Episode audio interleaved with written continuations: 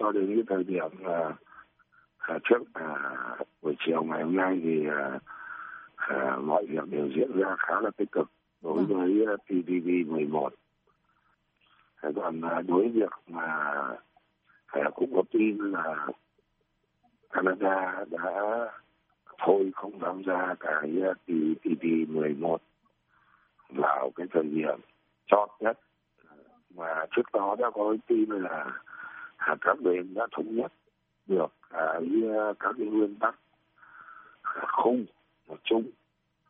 À, thì à, tôi cá nhân tôi tất nhiên tôi không muốn cái điều này diễn ra. Thế nhưng mà cũng có thể hiểu được.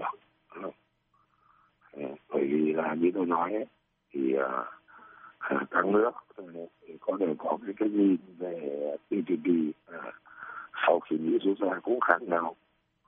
Ờ, rồi thì mối quan hệ ờ, với ờ, Hoa Kỳ, về thương mại, đầu tư, và với một cái cách nhìn về trong tổng thể như vậy, thì mỗi một nước có thể là xem xét cái lợi ích của mình và cái quyền quyết định là của mỗi một quốc gia.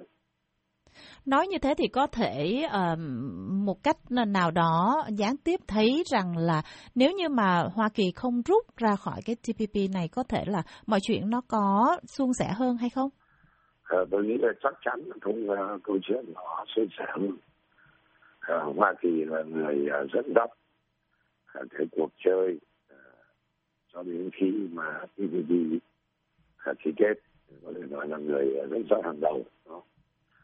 Hoa Kỳ là có một cái trọng số rất là lớn quan trọng ờ, trong cái ờ, đánh giá về tác động của TPP ờ, đối với các nước thành viên và đối với khu vực và thậm chí là cả thế giới.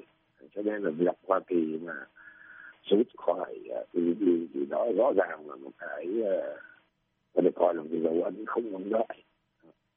Cho nên là cái uh, việc của 11 nước TPP còn lại đã từng có những cái tiền những nỗ lực là hiện thực hóa. Cũng như là đánh giá cao cái uh, vai trò TPP à, thì tôi nghĩ đấy là một cái à, bước tiến rất tích cực.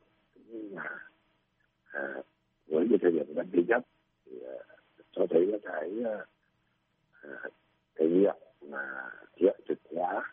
Đây là để như TPP 11 thì còn à, cũng gặp rất nhiều trắc trở và thách thức Vâng.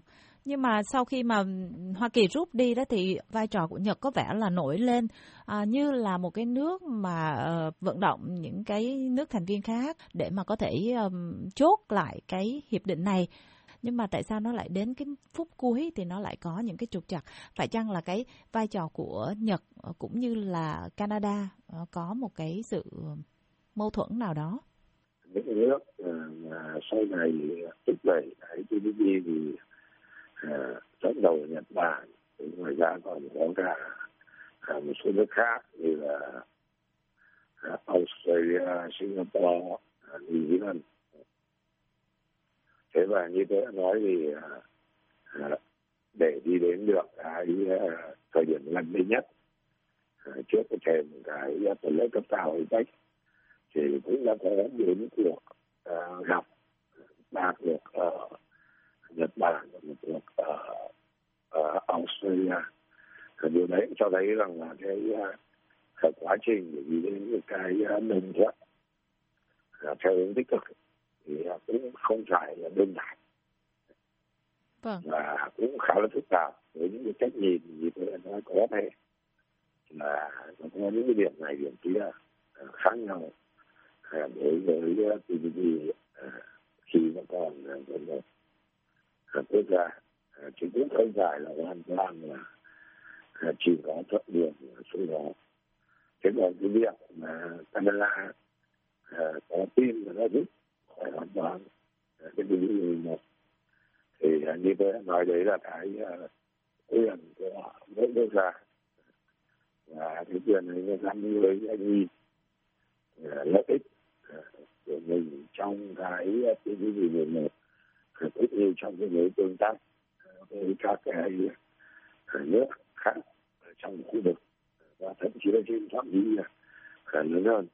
Nếu như mà Canada họ chính thức rút ra khỏi cái TPP 11 này, nghĩa là chỉ còn lại TPP 10 đó, thì ờ, theo ông là cái khả năng để mà chốt lại hiệp định có cao không hay là nó lại còn mong manh hơn? À, tôi nghĩ là rõ ràng cái việc mà Canada đến cái thời điểm mà à, mọi việc đang chuyển biến theo hướng tích cực là một cái à, kết cục mà có lẽ không chỉ tôi mà rất nhiều người không mong đợi. Và kết cục có thể nói là khá là buồn. À, thế nhưng mà cá nhân tôi thì nhìn về dài hạn thì tôi vẫn tin vào cái à, xu thế hội nhập liên kết kinh tế à, xu thế à, à, tự số hóa thương mại đầu tư. À, bởi vì hai lý do rất đơn giản. Ờ, lý do thứ nhất à, là đấy là nó dẫn dắt bởi sức mạnh của thị trường. Và cái thứ hai là à, cùng với cái đó thì nó còn được thúc đẩy à, bởi cái à, sự phát triển của công nghệ. Và cái này thì nó có thể nói là nằm ngoài cái khả năng chi phối của bất kỳ một quốc gia nào. Nếu mà nhìn về dài hạn, tất nhiên là cái quá trình này nó không đơn giản, phức tạp, khó khăn. Và những cái khó khăn mà phức tạp mà hiện nay chúng ta phải đối mặt. Thì ờ, một mặt nó là cái ờ, điều chúng ta không mong muốn, nhưng mặt khác thì nó cũng là một cái điểm tích cực ở cái chỗ là đằng sau ấy là nó có những cái vấn đề thực tế đối với mỗi quốc gia. Và qua đó mình phải uh, suy nghĩ làm thế nào để cái quá trình liên kết hội nhập tự do thương mại uh, tự do đầu tư nó tốt hơn. Hay uh, tôi hay nói là nó thông minh hơn. Vâng. và nó không chỉ là vấn đề hiệu quả kinh tế mà còn là có những cái tác động mang lại uh, cái lợi ích đồng đều uh, cho các cái quốc gia và cho các nhóm khác nhau trong mỗi quốc gia. Vâng, trước cái thời điểm chiều hôm nay đó thì um, Việt Nam rất là hy vọng là TPP có thể đi đến một cái bước cuối cùng. À, thế nhưng mà bây giờ nó xoay chuyển một cách khá bất ngờ như thế thì theo ông nó có một cái tác động như thế nào ờ, đối với Việt Nam ạ?